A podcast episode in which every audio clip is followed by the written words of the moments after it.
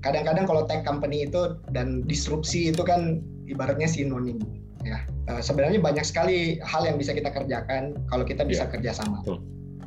Nah, misalnya juga yang tadi mitra Bukalapak itu bukan mematikan warung, tapi bagaimana caranya memberikan tool kepada warung supaya mereka bisa jadi modern retailer tanpa perlu ini lagi ya apa investasi dan sebagainya. Jadi ya Pak itu mindset kita yang kita selalu coba remind ourselves ya kalau kita bikin nih bikin sesuatu jadi lebih baik secara overall atau malah malah asal asal ekosistem malah jadi rusak gitu kan itu yang perlu kita pikirkan juga. Inilah Endgame. Halo teman-teman, hari ini kita kedatangan Rahmat Kaimudin, pimpinan atau CEO dari Bukalapak.com. Hari ini wawancara kita formatnya agak-agak beda, eh, mengingat eh, adanya protokol kesehatan yang baru. Rahmat, apa kabar? Baik, Pak Gita, apa kabar? Oke, oke. Saya mau ngobrol dengan Anda nih. Mungkin kita biasalah seperti yang lain, kita mau ngobrol mengenai masa lalu Anda atau masa kecil Anda.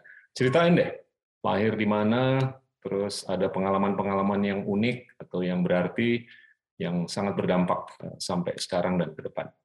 Silakan. Uh, jadi Pak Gita saya ini lahir di Makassar ya. Jadi di Kota Makassar uh, tahun 79. Kalau Siap. terus uh, dari lahir sampai SMP lah saya tinggal di Makassar. Ada uh, beberapa pengalaman unik ya. Mungkin ada satu hal nih yang Eh, jarang saya cerita sih. Tapi dari lahir itu uh, saya lahirnya itu di mobil. Jadi Oke, okay, itu by design atau by default? Uh, uh, unfortunately nggak bukan by design. Jadi kebetulan uh, waktu itu keluarga ibu saya lagi ada musibah di kampung di Bulukumba, okay. jadi dia balik kampung, Siap. hamil besar, pulang Siap. brojol. oh, lama, oke. Okay terus lahir apa uh, pada saat dilahirkan saya katanya udah harus nyari puskesmas dulu kan untuk ditolong. Okay. udah biru katanya. Jadi makanya dinamain rahmat karena berhasil diselamatkan. Ah oke okay. menarik menarik menarik. Ibu dari Bulukumba ya itu ibu sangat legendaris uh, dengan banyak hal lah termasuk uh, pembuatan atau konstruksi kapal-kapal pinisi. Itu luar biasa tuh kalau kalau ayah dari mana asalnya? Ayah saya dari uh, Kota Wajo, uh, okay. tapi udah kerja waktu itu jadi PNS di Departemen Pertanian di Makassar. Oke, okay. oke. Okay. Okay. Terus gimana perjalanan sekolahnya? Ya, Sejak... jadi uh, pas lulus uh, SMP saya ini uh, merantau, saya ke Magelang ke SMA Taruna oh. Nusantara. Uh, dari situ ya tiga tahun di di Magelang itu pertama kali kita ibaratnya sekolah di Jawa lah ya dan after that baru uh, dari Magelang dapat rezeki ini uh, beasiswa ke MIT jadi ke Amerika gitu kira-kira gitu biasa. Pak. luar biasa ke keputusan untuk ke Magelang itu keputusan anda sendiri atau lebih dari orang tua itu keputusan saya sih uh, Pak Gita oke okay. oke okay. menarik mungkin uh, waktu itu gini, jadi kebetulan ayah saya meninggal pada saat saya masih kelas 1 SMP. Jadi okay. waktu itu uh, ibu punya empat anak, semuanya usia sekolah. Kemudian kakak saya uh, yang pertama itu dapat beasiswa ke ke Bandung waktu itu. Dia sekolah di SMA 3 Bandung. Siap. Terus uh, pas SMP saya juga pikir gimana caranya nih supaya saya bisa bantu orang tua gitu, nggak nggak nyusahin. Yeah. Uh, terus pas kelas 3 dapat flyer dari SMA Taruna gitu kan. Ini ada SMA asrama uh, katanya waktu itu uh, one of the best schools uh, di, ya, di luar biasa itu sekolah. Mm-hmm. Dan yang paling menarik buat saya sih adalah gratis. jadi jadi waktu itu kita pikir wah ini lumayan kalau misalnya bisa masuk uh, bisa meringankan beban orang tua lah gitu Pak. Yeah, yeah, yeah. Saya coba dan alhamdulillah saya bisa diterima ke situ. Cerita deh, waktu di Taruna Nusantara itu apa sih uh, yang Anda tuh sangat passionate lebih ke empirical science atau ke social science atau ke atletik atau ke apa pun lah atau musik atau seni atau apa? Iya. Jadi memang eh, biasalah Pak anak kampung ya. Kita dulu pikirannya kan ya. ngelihat tentara keren ya, anak-anak daerah yang hidup di zaman Orde Baru. Pasti kita pikirnya kalau mau lihat uh, karir yang udah safe gitu kan pasti pengen jadi tentara. Jadi saya juga salah satu kepikiran waktu awal ingin jadi tentara kan eh, masuk okay. PN latihan segala macam nah di situ juga kita cukup kehidupannya juga cukup uh, keras ya buat anak-anak kecil itu umur 15 ada beberapa sih yang indoktrinasi yang sangat melekat ya intinya intinya kita selalu dibilang bahwa uh, lo uh, kalian itu uh, privilege di sini ya. dapat beasiswa ini uang rakyat ya. uh, so jadi kalian itu harus selalu memberikan karya terbaik dan juga uh, intinya you owe it to the country gitu at some point ya. you have to be leader of this country gitu itu selalu banget di di gadang-gadang ya. you are a leader uh, sekarang I think Tapi selain selain pengabdian, mungkin dari sisi akademisnya tuh gimana tuh? Apa yang menjadi magnet. Iya. Jadi memang di di TNI itu yang menarik uh, pendidikannya adalah dia bilang tiga tiga aspek. Jadi aspek okay. kepribadian, aspek uh, kesemapatan jasmani which is physical sama yeah. akademik. Nah, kebetulan uh, saya menemukan uh, ibaratnya sesuatu yang saya excel gitu ya, yaitu di akademik Pak. Waktu itu yeah. bisa jadi juara kelas dan sebagainya. Yeah. Kalau yang lain-lain mediocre lah, biasa-biasa aja. Makanya saya pikir kayaknya nggak cocok nih jadi tentara nih kayaknya. Oke. Okay. Nah, jadi pas akademik saya kebetulan uh, sempat ikut beberapa kompetisi uh, dan kompetisi tingkat nasional dan terakhir di waktu itu sempat lucu juga dikirim mewakili Jawa Tengah lomba cerdas cermat bahasa Indonesia gitu. Terus kita juara satu habis itu ikut seleksi Olimpiade Kimia dan saya iya. terpilih iya. luar biasa tuh di Indonesia jadi saya, saya pikir oh kayaknya jalan hidup saya kayak waktu itu Olimpiadanya di Kanada ya iya pak di Montreal waktu itu luar biasa terus menang uh, Enggak pak. Jadi itu pertama kali orang Indonesia mengir, apa eh, Indonesia mengirimkan uh, kontingen waktu itu. Uh, Oke. Okay.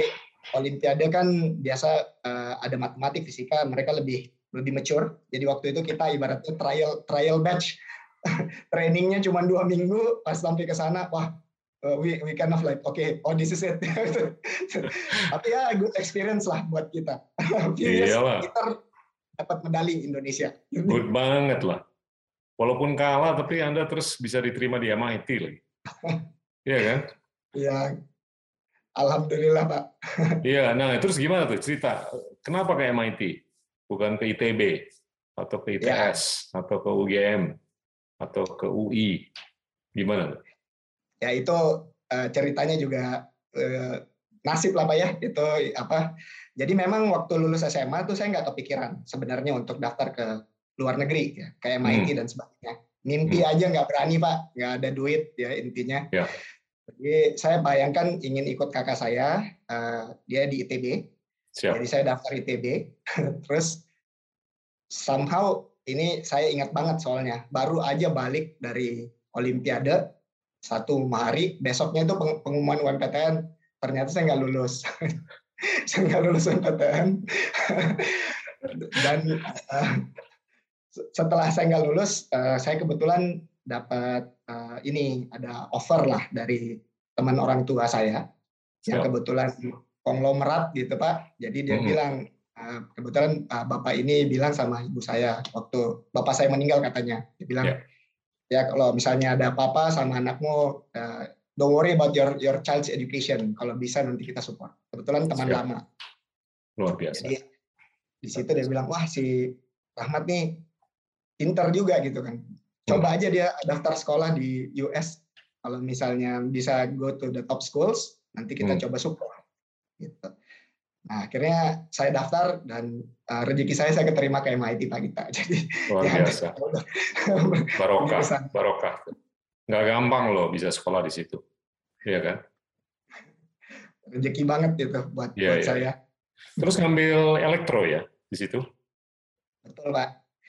Jadi okay. pas di MIT uh, eh, saya sempat ngambil coba-coba ya. Saya kebetulan uh, punya apa ya apa uh, eclectic passion saya nyoba-nyoba. Saya sempat daftar teknik kimia, tapi saya ambil kelas elektro juga dan nyangkutnya di elektro kayaknya. Ah ini aja deh yang saya belajar.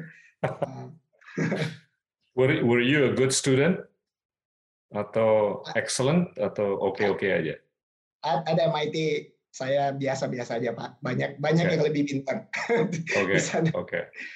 my, my goal at the time it was quite simple uh, bagaimana caranya supaya saya bisa lulus cepat oke okay. jadi uh, after first year waktu itu udah dapat nilai lumayan bagus terus habis itu saya pikir ya udah saya ambil kelas yang banyak aja supaya bisa selesai tiga tahun gitu. okay. uh, finish education quickly bagus bagus Terus setelah lulus gimana? Kerja dulu atau langsung ngambil S2? S2-nya di Stanford lagi. Itu juga sekolah yang sangat luar biasa. Saya kerja dulu, Pak. Uh, gitu. Okay. Jadi waktu itu sempat saya use my one ini pakai one uh, apa F1 visa OPT ya, optional practical training. Siap. Mm -hmm. Jadi saya kerja di di Boston dulu sebagai Siap. hardware design engineer di salah satu perusahaan tester equipment. Uh, okay. Di sana. Nah, okay. uh, memang, memang menarik pada saat di itu. Di kalau nggak salah ya. Betul Pak, di Teradyne. Okay. Itu kebetulan hmm. alumni MIT juga yang buat. Iya, betul. Terus di sana pada saat uh, OPT saya selesai, uh, sebenarnya waktu itu hari kedua saya kerja itu ini ada 9/11 di Amerika. Ampun, ya ya ya. So uh, apa ya Amerika itu jadi tempat yang sangat menarik lah uh, untuk hmm. tinggal kalau kita mau sholat Jumat aja dulu di Cambridge itu waktu itu hari-hari awal uh, masjidnya di polis lain misalnya gitu. Jadi harus jadi ya kita juga tapi nggak apa-apa sebenarnya nggak mempengaruhi hidup karena yang kasihan itu kan teman-teman yang kelihatan apa ya uh, mungkin dianggap punya ethnicity yang tertentu lah gitu kan. Iya iya iya. Benar benar. Saya kelihatan seperti Latino, seperti Latino or Vietnamese. Jadi atau ngaku sebagai orang ini aja orang Meksiko atau orang ya, ya, apa saya nggak tahu deh yang aman. Lumayan aman. Uh, tapi after that saya jadi mikir juga uh, pas balik mau ganti H1B visa uh, prosesnya juga take a, a while waktu itu karena hmm. Homeland Security clearance-nya lebih panjang dan nama saya sangat kondusif lah. Nama saya Muhammad Rahmat Kaimudin. Gitu. Jadi yang biasanya kalau naik pesawat suka random check gitu kan. Oh iya. Gak usah, nggak usah nama anda, nama saya aja saya suka kena random check kalau ke sana dulu. Padahal ya agak-agak beda padahal namanya. Tapi mereka ngeliat paspor kan, itu zaman zaman itu dulu. Iya. So I think ya uh, dan memang saya udah ada goal untuk gimana caranya bisa balik ke Indonesia. Siap. Jadi pas uh, pulang mau tukar visa, visanya lama, nah saya akhirnya daftar BCG juga uh, sekalian dan alhamdulillah dapat. Jadi Siap. saya kerja di Boston Consulting Group sampai akhirnya dapat kesempatan lagi juga untuk uh, ambil S2 Pak kita. Siap, siap. Nah itu kenapa ke Stanford? Nggak ke yang lain gitu loh? Karena Silicon Valley atau ada faktor lain?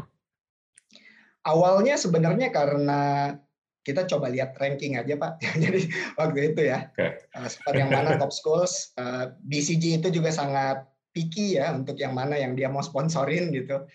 Uh, eh, okay. Terus uh, saya kebetulan juga daftar ke ini cuma apa yang lain-lain lah beberapa sekolah. Nah, yang pertama kali saya daftar uh, saya dapat interview dari hampir semua, kecuali alma mater saya sendiri nggak nggak kasih interview. Dari yang tetangga sebelah, alma maternya Pak Gita kasih interview, Stanford kasih interview, gitu kan.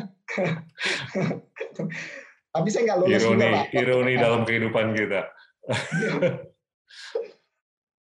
Awalnya saya nggak lulus juga pertama kali. Uh, tapi what I, I felt ya adalah uh, I fall in love with the process uh, waktu Siap. itu dengan Stanford. Siap.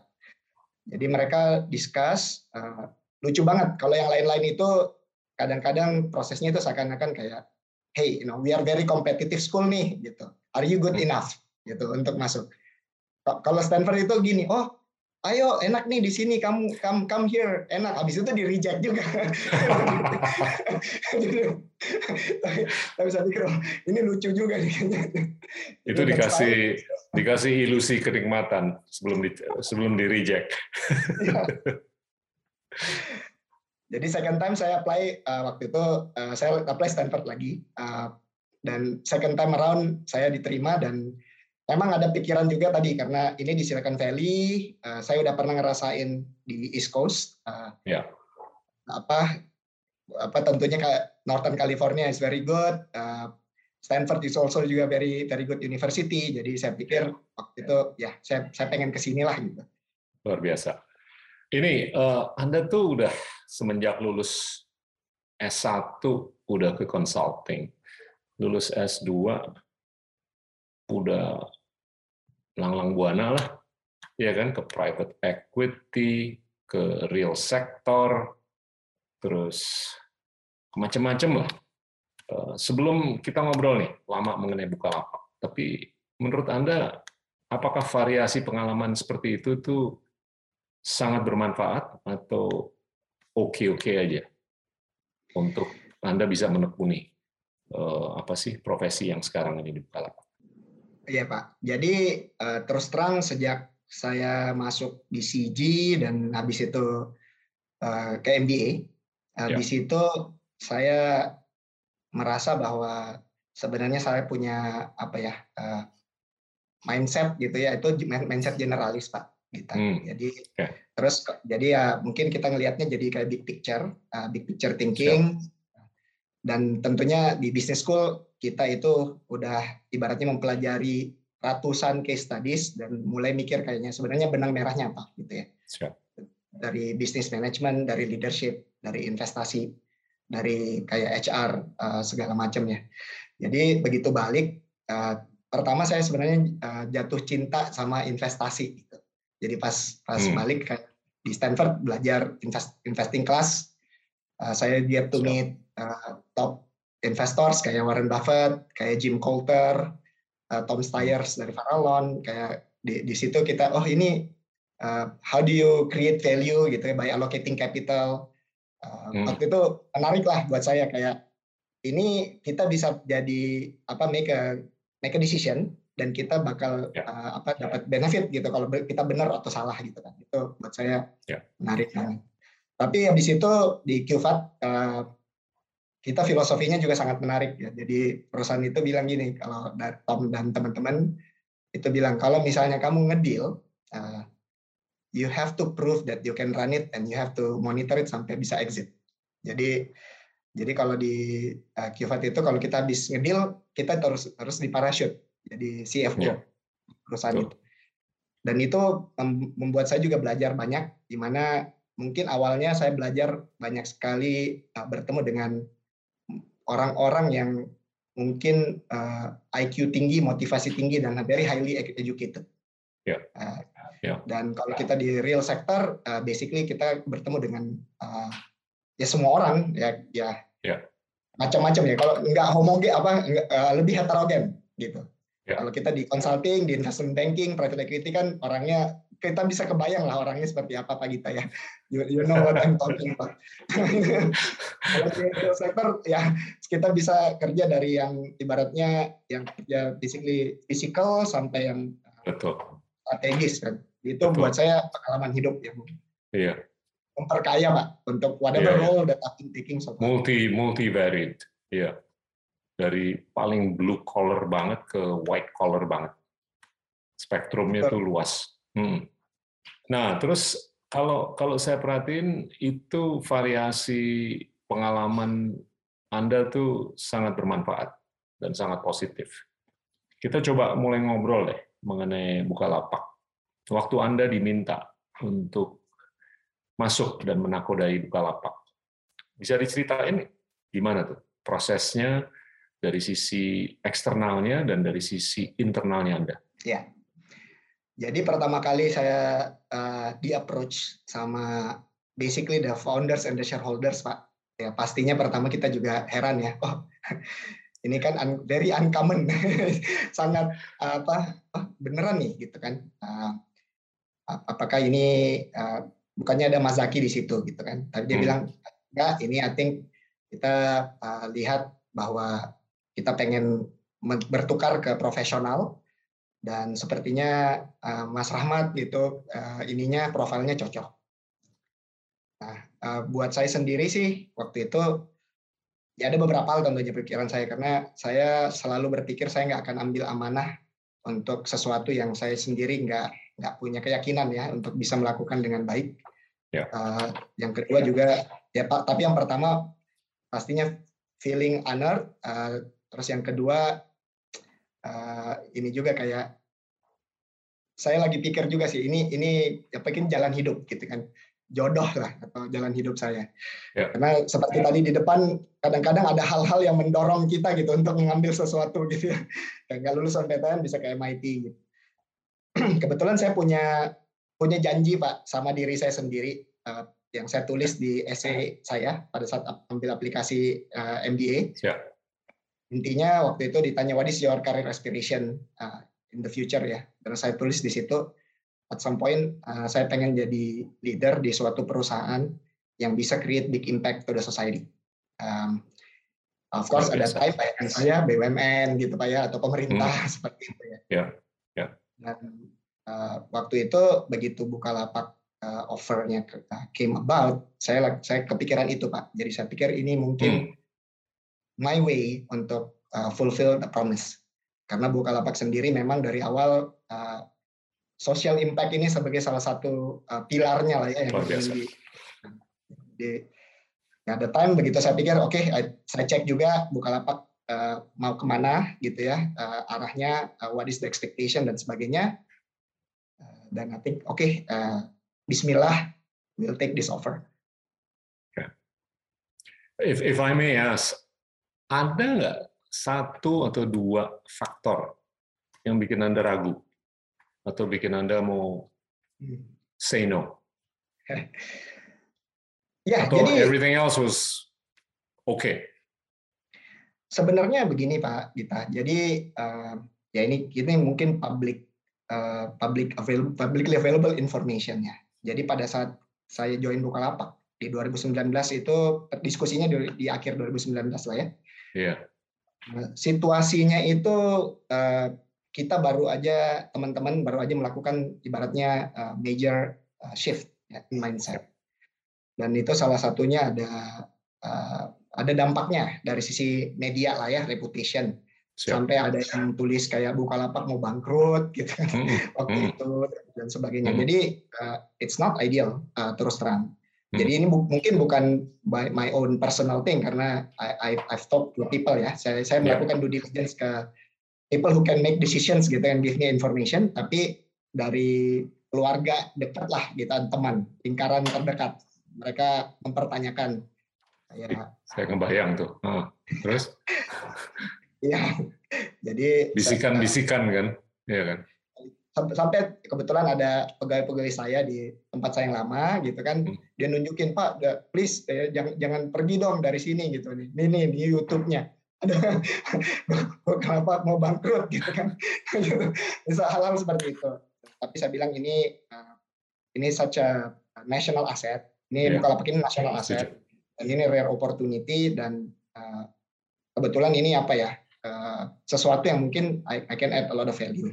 Sementara hmm. kalau di tempat saya yang lama saya pikir uh, masih banyak bangkir-bangkir senior yang lebih jago daripada saya uh, yang mungkin bisa uh, menggantikan gitu kan. Dan ini mungkin apa ya optimalisasi resource aja mungkin waktu itu. Saya pikir um, uh, ibu saya juga bilang gitu kan karena kalau dia di Makassar dia ke bank itu dia ibaratnya di di service gitu kan. Kalau kalau di sini ah buka lapak itu apa gitu jadi nggak ngerti jadi ya dia mempertanyakan lah beberapa beberapa keputusan saya sempat cuman saya akhirnya jelasin untung kalau yang istri saya di rumah dia apa selalu percaya dengan keputusan saya. Cuma ya keluarga-keluarga inilah ya teman-teman itu suka mengquestion. Tapi dari situ ya beyond that sebenarnya enggak sih Pak. Karena tadi saya bayangkan ini opportunity untuk luar biasa kerja udah untuk apa kerja bersama suatu nasional aset ya. gitu. Yeah, yeah. Oh, you stood out, you stand out. I think you've done well.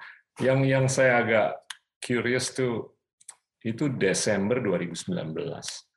Terus dua tiga bulan setelah itu COVID, iya kan? Itu ya, saya kan? saya mungkin mau agak-agak kupas sedikit ya mengenai gimana tuh Anda baru berapa bulan masuk terus diserang COVID. Uh, was there a sense of hopelessness atau more hopefulness yang yeah. memicu Anda atau mengubah Anda dan secara kelembagaan juga pasti ada ada repurposing lah di Bukalapak kan. Nah itu saya mau mau coba gali deh lebih dalam.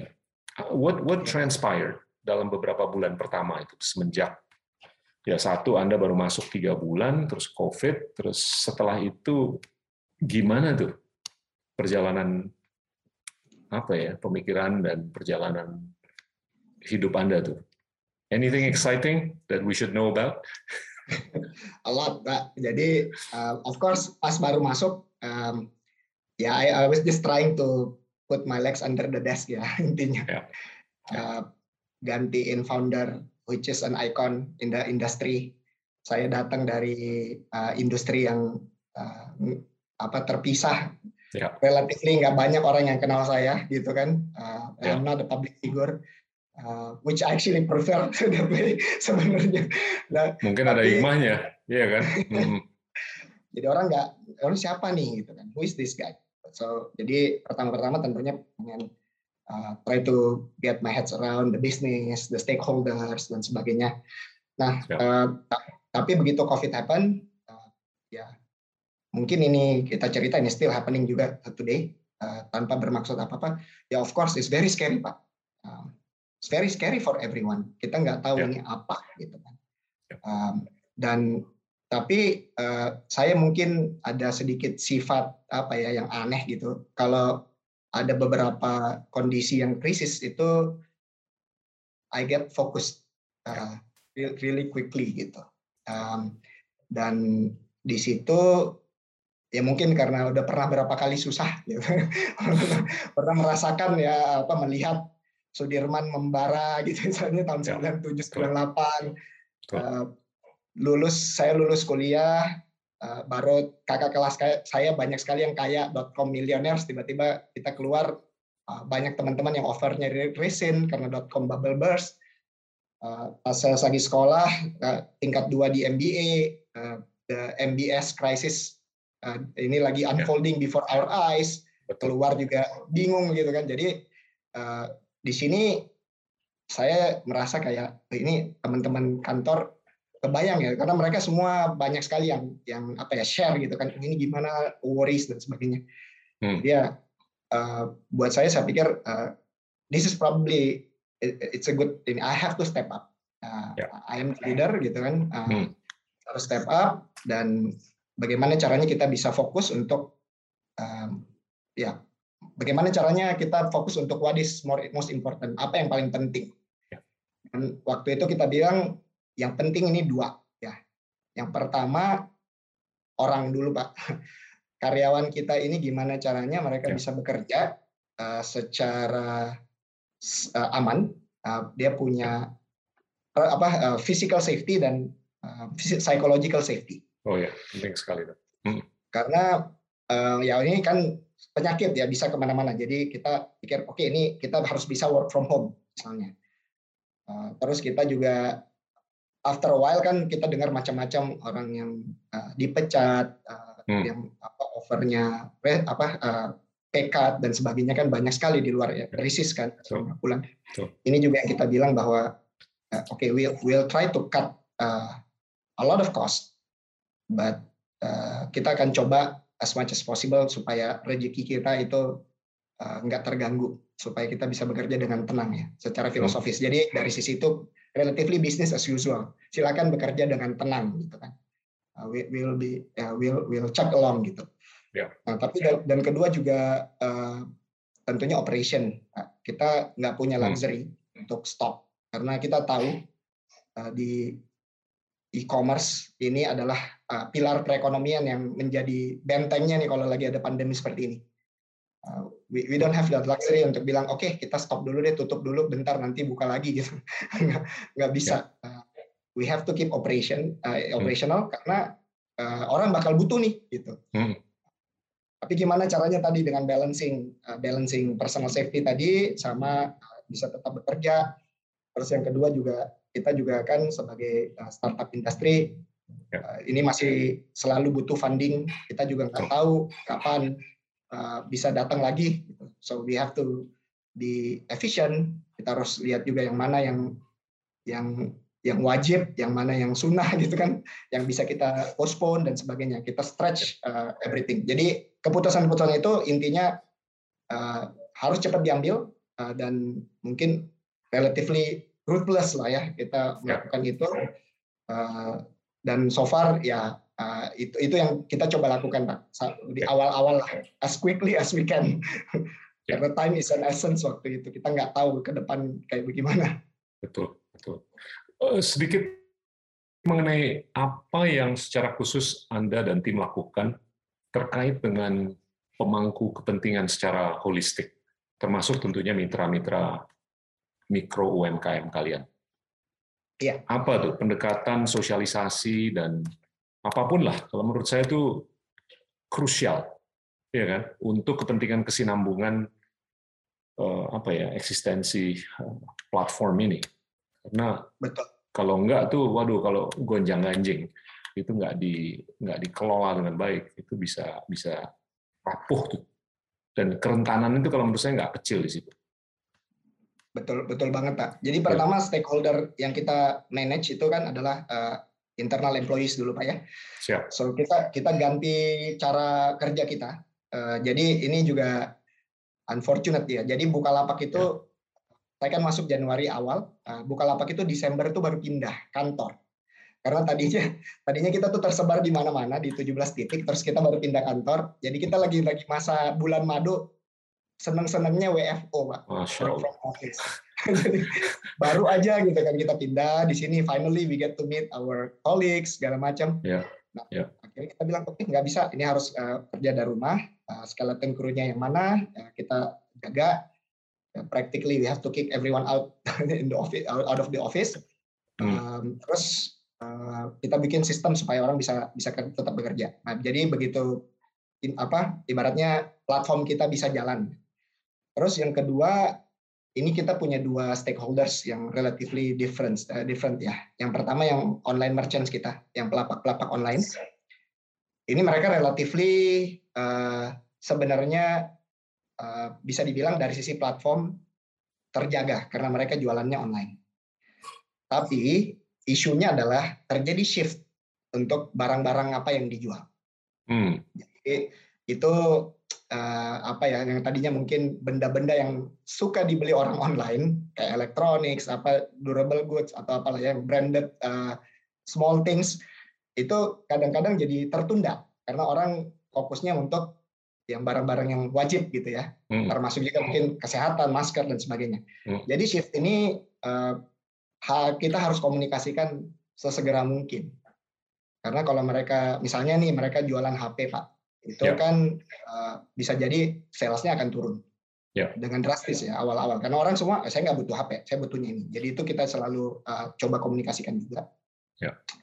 supaya teman-teman bisa uh, shifting. Terus uh, yang yang menarik juga itu di Mitra Bukalapak. Ya Mitra Bukalapak ini kan warung-warungnya Bukalapak nih yang kita digitize.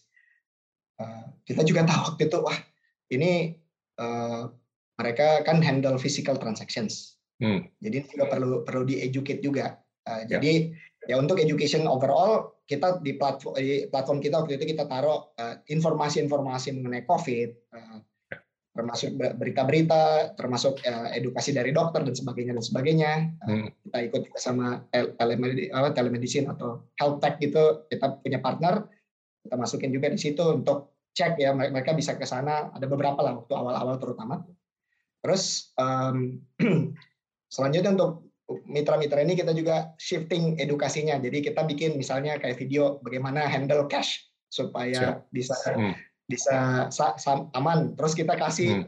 translate bahasa bahasa bahasa lokal ya. Karena kalau warung-warung ini kan wow. semua bisa bahasa Indonesia. Iya, iya kita bikin bahasa Jawa, bahasa Sunda, bahasa Makassar, bahasa bahasa di Medan, pokoknya kita sebarin semua. Ini biar oh gitu seperti ini. Terus yang yang ini juga sangat menarik. Kita jadi di another stakeholder yang very critical itu kan pemerintah Pak kita. Ya. Jadi uh, pemerintah uh, ibaratnya meminta kita untuk segera melakukan digitalisasi UMKM. Hmm. digitalisasi UMKM. Hmm. Uh, dia gayung bersambut jadi ini pertama kali mungkin waktu itu all the big uh, tech companies kita yang mungkin ibaratnya bersaing ketat di pasar, hmm. tapi kita bisa duduk satu meja. Terus kita mau oke ini, ini kita mau kayak gimana nih, bagaimana digitalisasi. Nggak peduli lagi warna apa gitu kan, yang penting yeah. kita bisa apa membuat UMKM UMKM ini bisa terdigitalisasi. Itu yang jadi yeah. apa program bangga buatan Indonesia itu Pak. Wow. Unsur kebersamaannya ya. Oh, Oke, okay. kita fast forward sedikit deh. Kalau kita lihat tiga, tahun tiga tahun terakhir ini, Kagernya Bukalapak tuh udah di atas 100 persen. Terus total processing value-nya tahun lalu udah 85 triliun kan rupiah. Betul. Terus top line-nya udah di atas satu triliun. Ini ini kalau menurut saya sangat luar biasa, ya kan? Dan dan saya melihat uh, Anda tuh ya bisa bisa aja dianggap sebagai guinea pig yang yang berkepentingan tuh justru platform-platform digital lain yang ingin memasuki bursa, ya kan? Nah itu kalau saya lihat ini penyikapan untuk masuk ke bursa ini gutsy sekali loh, ya kan? Tapi ternyata it's paying off. Coba ceritain deh dalam kemasan sikap Anda dan tentunya pemegang saham Bukalapak untuk masuk ke bursa. Itu kalkulasinya gimana? Apakah mungkin dikarenakan Bukalapak itu beda dengan platform atau marketplace lainnya, atau mungkin ukurannya beda, atau gimana. Tapi kalau saya lihat sih ini hasilnya kan dinamismenya ini sangat luar biasa positif.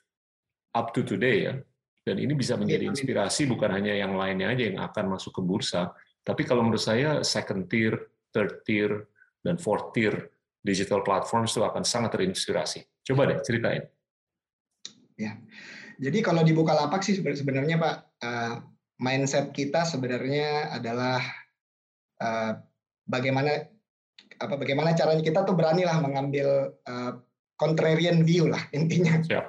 atau berani mengambil sesuatu yang mungkin orang nggak nggak uh, nggak kepikir gitu ya misalnya. Tapi kita juga sangat realistis dengan ya. dengan kondisi kita sendiri.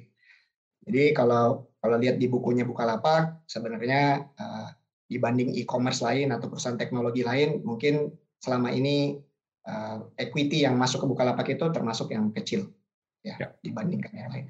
Ya. Uh, jika IPO ini uh, berhasil, Pak, amin, semoga. Amin. Nah, ini amin, mungkin amin. the first time ya kita raise uh, dengan dengan jumlah yang mungkin teman-teman kita udah melakukan itu tiga empat tahun yang lalu sebenarnya. Ya. Ya. Nah, uh, tapi memang kita bayangkan uh, caranya ini kan kita uh, melakukannya bukan dengan private round, tetapi dengan dengan public round sebenarnya dengan, dengan uh, uh, IPO. Hmm. Kenapa kita juga kepikir bahwa dengan suatu bisnis yang sudah sangat luar biasa besarnya gitu menurut kami tentunya ada yang lebih besar lagi uh, dengan stakeholder yang banyak akan sangat baik ya jika kita melakukan fundraising itu juga uh, dengan yang bisa membawa dampak uh, membuat kita juga ikut naik kelas sebagai sebagai perusahaan ya, sebagai iya. organisasi. Ya. Hmm. Memang selama ini Bukalapak itu kan eh, pemegang sahamnya kalau dilihat juga eh, yang gede-gede itu relatively unik ya. Kita punya yeah. Entech, which is perusahaan ter, uh, eh, TBK, Yeah. Ya. Uh, kita punya uh, sovereign wealth fund GIC, kita punya N Financial, which is very strategic tech ya. Yeah. Jadi ini uh, relatively shareholdernya itu uh, long term strategic ya uh, yeah. rata-rata. Dan tentunya mereka juga punya ekspektasi buat kita terhadap uh, corporate governance dan sebagainya. Nah, kalau kita go public sebagai perusahaan yang usianya 11 tahun, sebagai perusahaan yang uh, tadi transaksi seperti ini, dengan jadi go public ini membuat kita jadi lebih uh, ya ibaratnya lebih dewasa lagi ini proses pendewasaan di mana semua orang akan uh, ikut menjaga mengawasi kita uh, dan proses fundraisingnya pun juga sangat transparan ya. ya. Jadi kita jadi tahu nih kita sebenarnya beneran nggak sih cerita kita masuk akal apa enggak misalnya kan ya.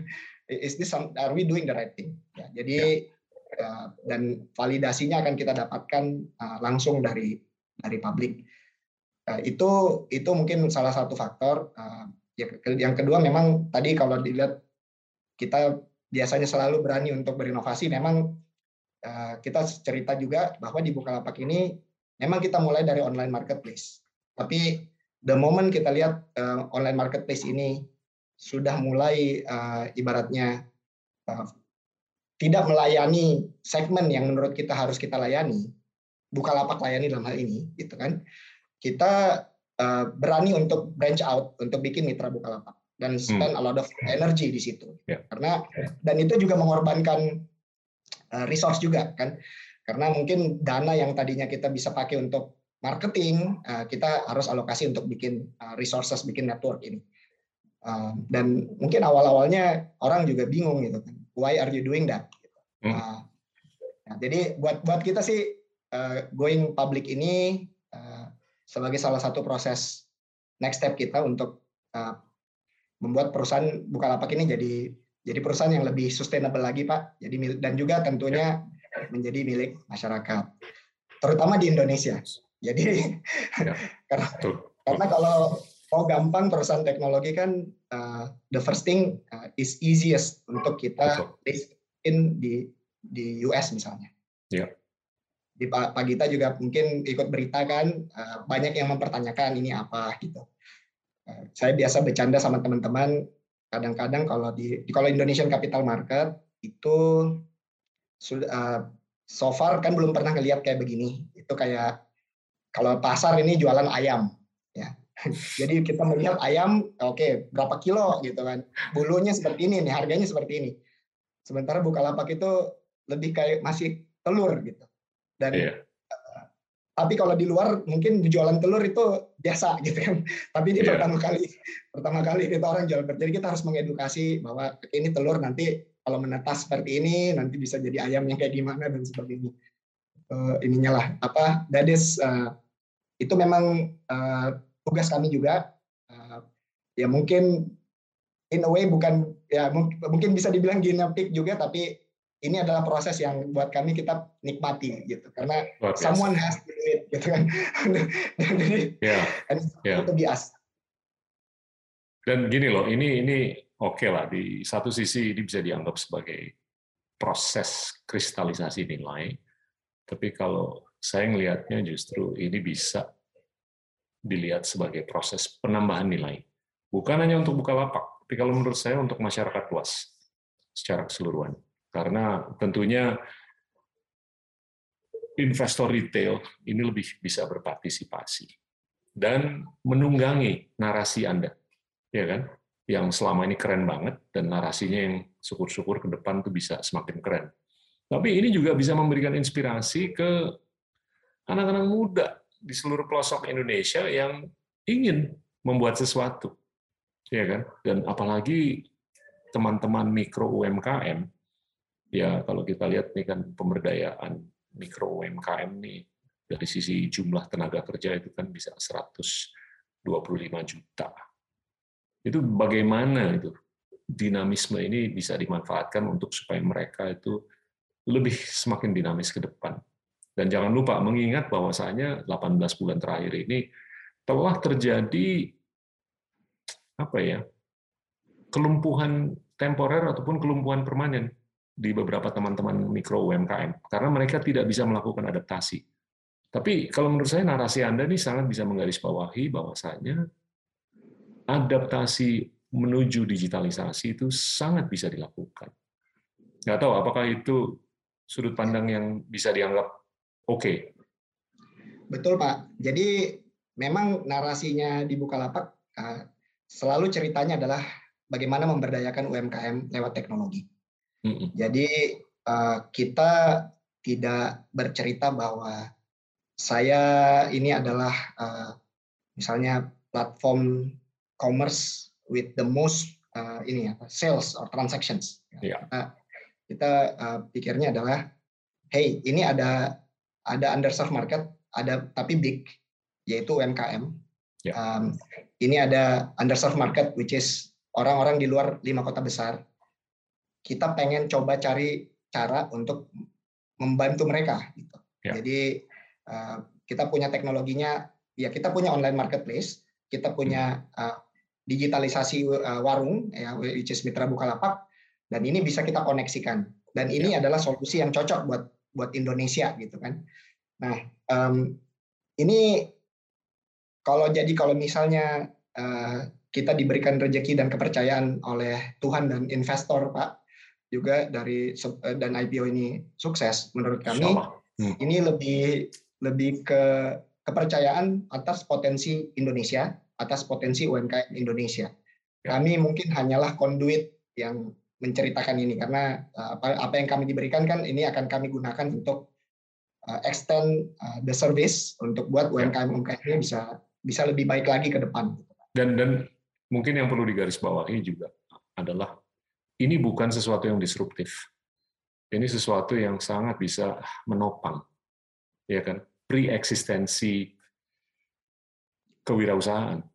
Itu kalau menurut saya jarang tuh orang bisa melihat dari sudut pandang. Ya. Memang uh, itu satu hal di di Bukalapak kadang-kadang kita bilang kita kadang-kadang kalau tech company itu dan disrupsi itu kan ibaratnya sinonim ya. Iya.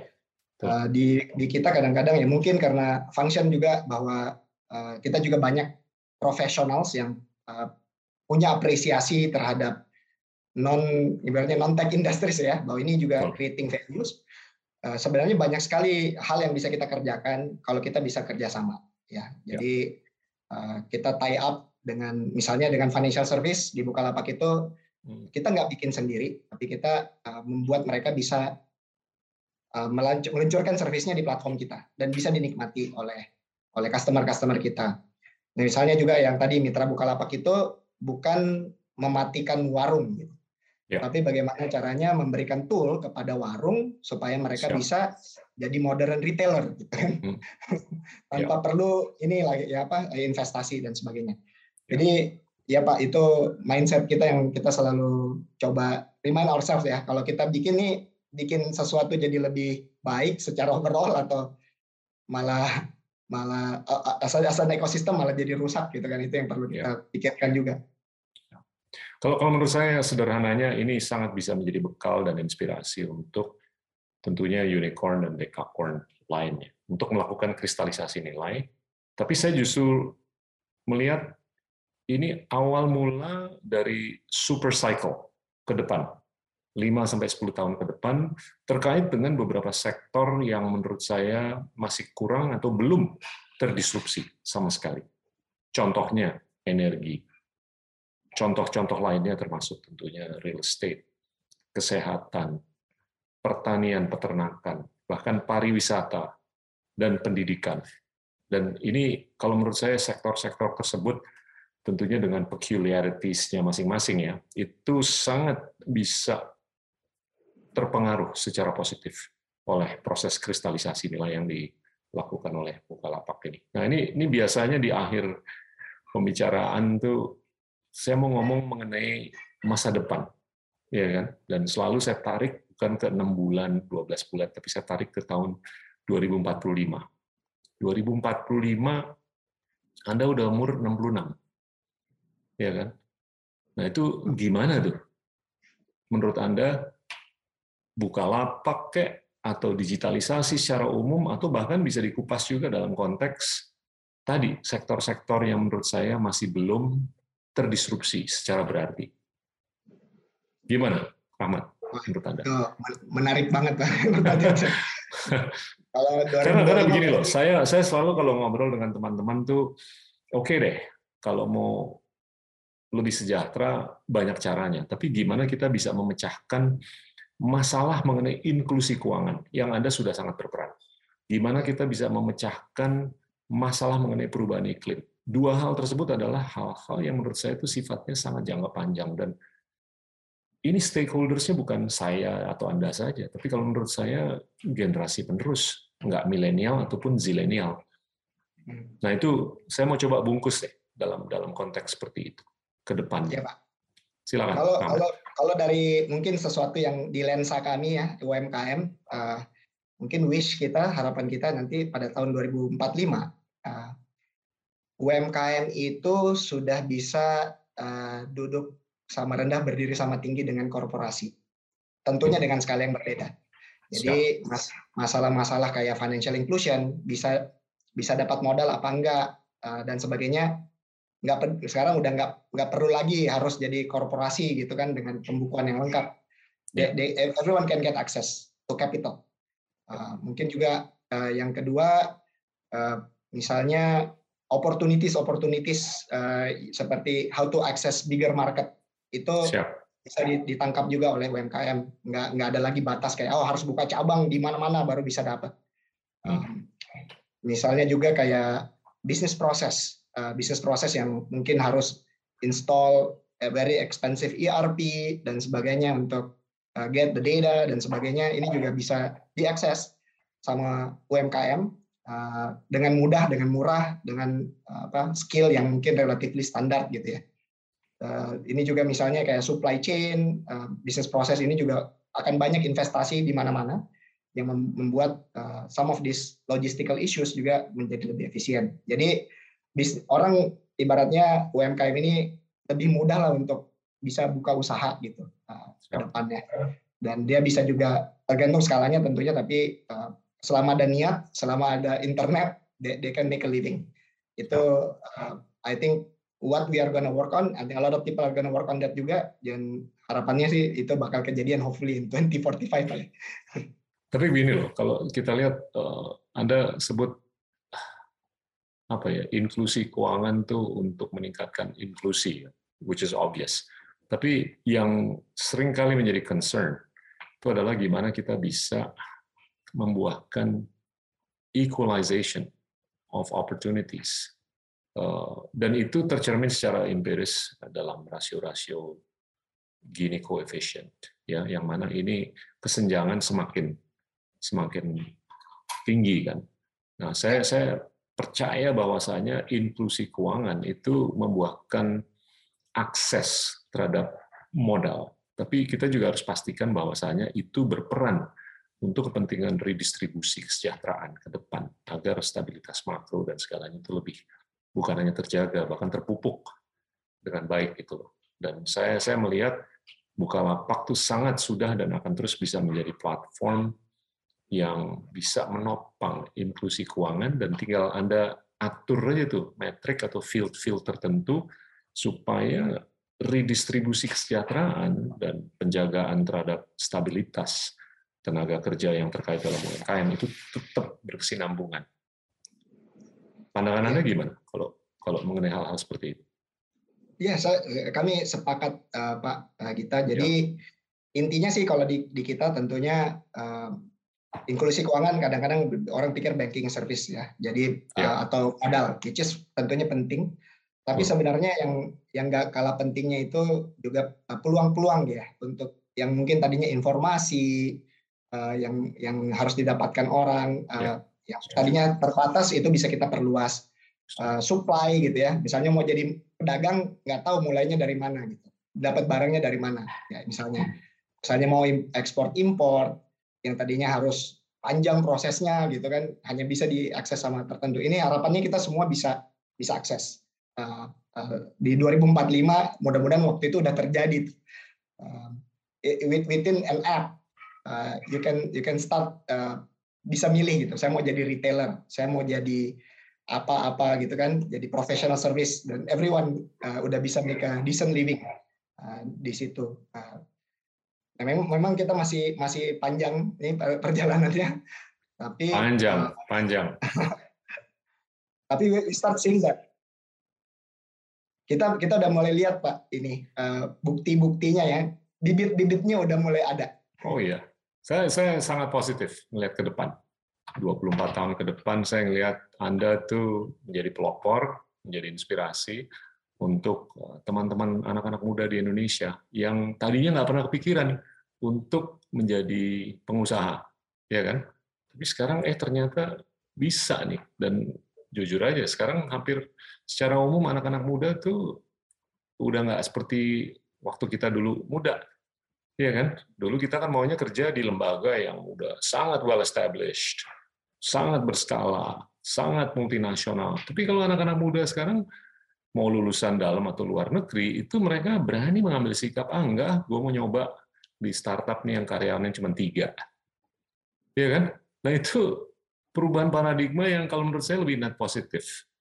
Karena ya mau nggak mau untuk kemajuan bangsa dan negara, itu kita harus eh, lebih bisa mengambil risiko yang terukur ya dan dan ujung-ujungnya juga stabilitas tuh hanya bisa ditopang dengan pemberdayaan dan pemberdayaan tuh mau nggak mau memerlukan pengambilan risiko kewirausahaan atau entrepreneurial dan dan saya ngelihat oke okay lah nih kita mau rapid fire dikit deh 2045 Anda ngelihat berapa unicorn dekakorn di Indonesia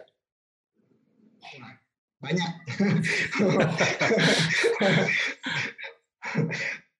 Harusnya 2045 mm, kita udah agak mirip-mirip US 10 eh, tahun yang lalu kali banyak harusnya. Iya, iya, iya. Dan oke, okay, di marketplace Anda melihat konsolidasi bakal terjadi dalam waktu dekat atau lebih jangka menengah panjang? Um, mungkin akan ada uh, saya nggak tahu ini konsolidasi apa enggak, tapi spesialisasi kayaknya Pak. Uh, hmm. Jadi jadi akan Siap. ya kayak kita akan coba tiap market itu akan mulai juga ya kayak ya ini berantemnya di sini nggak usah terlalu panjang lagi nanti akan ada. Kayak di Amerika juga kan seperti itu. A lot of uh, e-commerce yang survive, um, thrive malah, tapi ya. mereka punya uniqueness masing-masing. Hmm. Oke, saya mungkin agak-agak nge-push dikit nih, tapi secepat apa Anda atau Bukalapak itu akan tempted untuk melakukan vertikal-vertikal baru? Hmm. Jadi gini Pak uh, Dita, kita itu selalu kepikiran untuk uh, melakukan ekspansi ya. Jadi by definition marketplace itu kan uh, kalau di physical physical itu sama aja kayak super app misalnya. Ya. Itu ada platform di mana pun apa aja produk dan layanan uh, kita bisa ya sesuai dengan maunya customer. Jadi ya um, kalau ditanya misalnya di Bukalapak uh, pertama kita dagang ya commerce. Siap. Kalau habis commerce, what is the adjacent? Adjacentnya itu financial services. Ya. Karena di perdagangan pasti ada uang yang mengalir dan kalau ada uang yang mengalir pasti ada uang lebih dan ada uang kurang. Ya. Jadi kalau ada uang kurang kita ngomong tentang uh, modal ya, capital. Kalau ya. ada uang lebih kita ngomong investment. Nah, ya hari ini terus terang temptation itu udah ada from the beginning.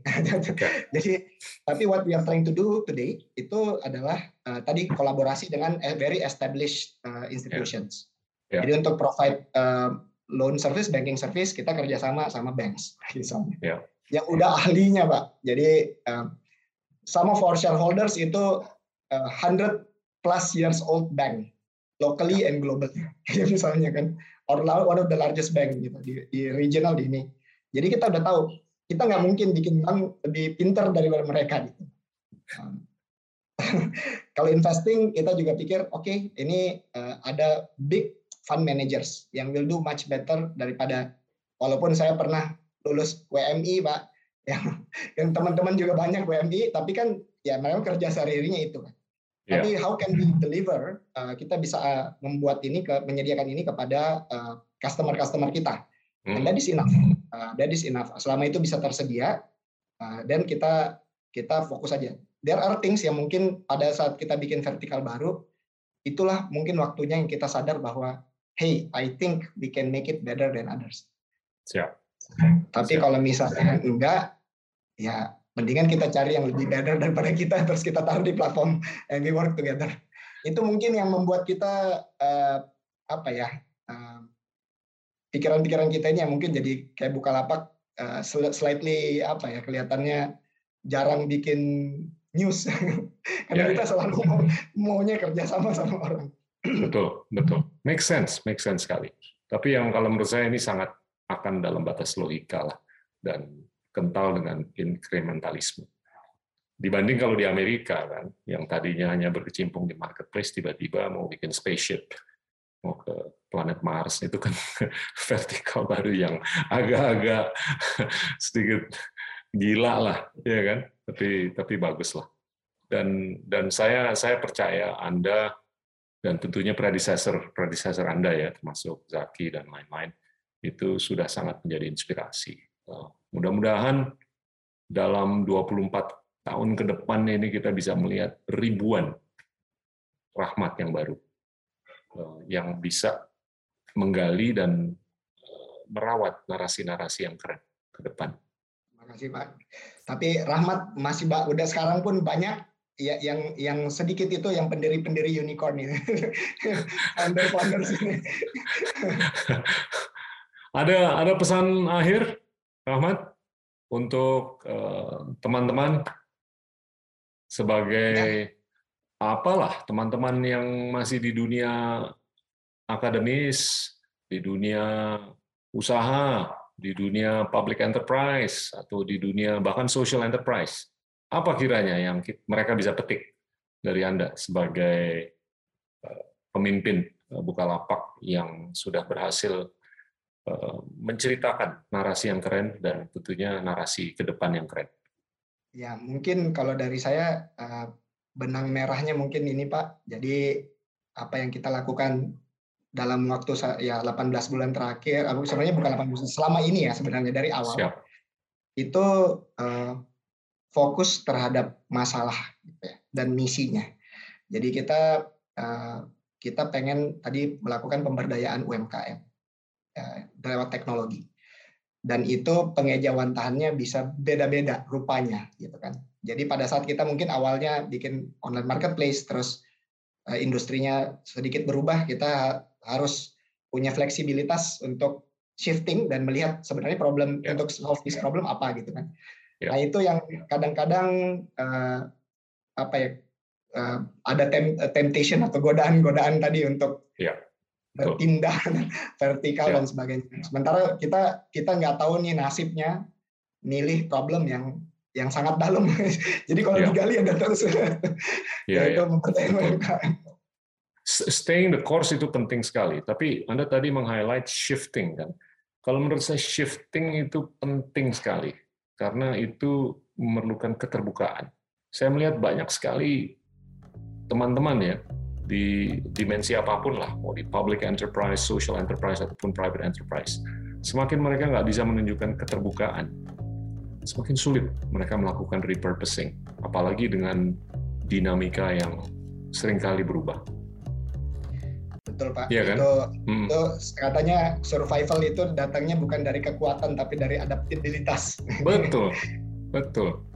Dan dan itu kita pikir selama ini hanya di dunia usaha aja ya kan tapi ternyata di mana pun. Gitu. Siapa? Rahmat, luar biasa nih eh, cerita mengenai Anda dan ceritanya Anda. Saya, uh, I wish you sukses dan yang paling penting jaga kesehatan. Terima kasih Pak, sama-sama. Semoga ya. Bapak sehat juga dan teman-teman semua. Amin, amin, amin. Baik, teman-teman, itulah Rahmat Kaimuddin, pimpinan dari bukalapak.com. Terima kasih.